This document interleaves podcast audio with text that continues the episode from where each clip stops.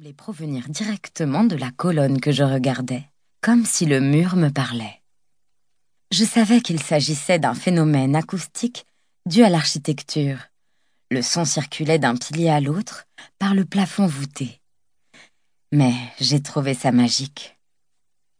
Dominique se tenait à plus de trois mètres de moi, le dos tourné, et pourtant je l'entendais aussi clairement que s'il m'avait murmuré à l'oreille. Oui, ai-je répondu doucement au mur. Je vais te faire de nouveau l'amour. Je me suis mise à rire en me tournant vers lui. Il m'a souri d'un air coquin. Il m'a rejointe, m'a saisi la main et m'a attirée vers lui. Son torse était agréablement musclé et, comme il mesurait près de 30 cm de plus que moi, je ne dépassais pas son épaule, même en portant des talons hauts. Dominique n'était pas baraqué. À ma connaissance, il ne fréquentait pas les salles de gym. Mais il était mince et bien découpé, et il se déplaçait avec l'aisance fluide d'un homme bien dans sa peau. Ce jour-là, la chaleur avait été tellement étouffante que l'on aurait facilement pu faire cuire un œuf sur le trottoir new-yorkais. Et il faisait toujours très lourd. Malgré la douche que nous avions prise avant de quitter sa chambre d'hôtel, je sentais la moiteur de sa peau sous sa chemise. J'avais l'impression d'être enveloppée dans un nuage de tiédeur. En attendant, m'a-t-il murmuré à l'oreille, Allons manger. Nous étions juste devant l'Oyster Bar, je n'avais pas le souvenir d'avoir jamais avoué à Dominique que j'adorais le poisson cru, mais il avait encore une fois deviné ma marotte. J'ai vaguement envisagé de lui mentir et de lui dire que les huîtres me dégoûtaient, histoire de lui prouver qu'il n'avait pas toujours raison. Mais il était hors de question de ne pas tester enfin ce restaurant dans lequel je rêvais de me rendre depuis mon arrivée à New York. Sans compter qu'il partageait peut-être mon instinctive méfiance à l'égard de ceux qui n'aiment pas les huîtres. Inutile de compliquer les choses par un mensonge. L'Oyster Bar est un endroit très prisé, et j'ai été surprise de découvrir que Dominique parvenait à avoir une table, même si, le connaissant, il était plus que probable qu'il ait effectué une réservation sans me le dire.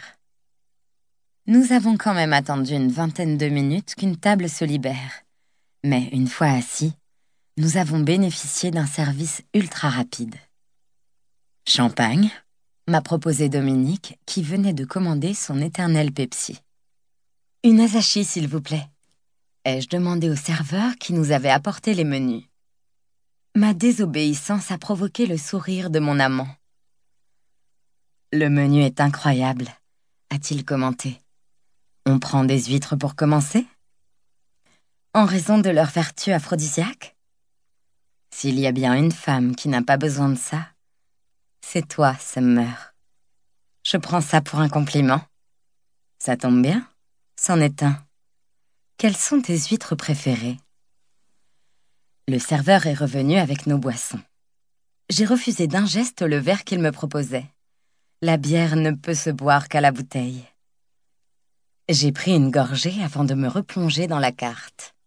Il y avait même des huîtres de Nouvelle-Zélande, cultivées dans le golfe de Horaki, non loin de ma ville natale.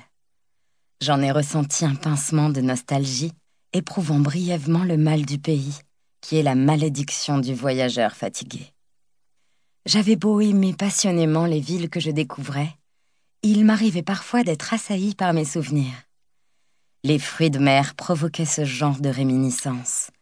Ils me rappelaient la chaleur des journées et la fraîcheur des nuits, la pêche aux palourdes dans les eaux peu profondes des plages, et la douzaine d'huîtres panées bien salées accompagnées de leurs tranches de citron, que le serveur du fish and chips me servait, emballées dans un cornet de papier blanc, tous les vendredis soirs. J'ai commandé une demi-douzaine d'huîtres américaines en me fiant aux recommandations du serveur, et Dominique m'a imité. Mal du pays ou pas, je n'étais pas à New York pour manger néo-zélandais.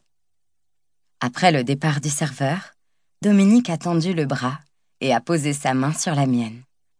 Ses doigts étaient froids, et j'ai frissonné, surprise. Il avait dû tenir son Pepsi qu'il aimait boire bien.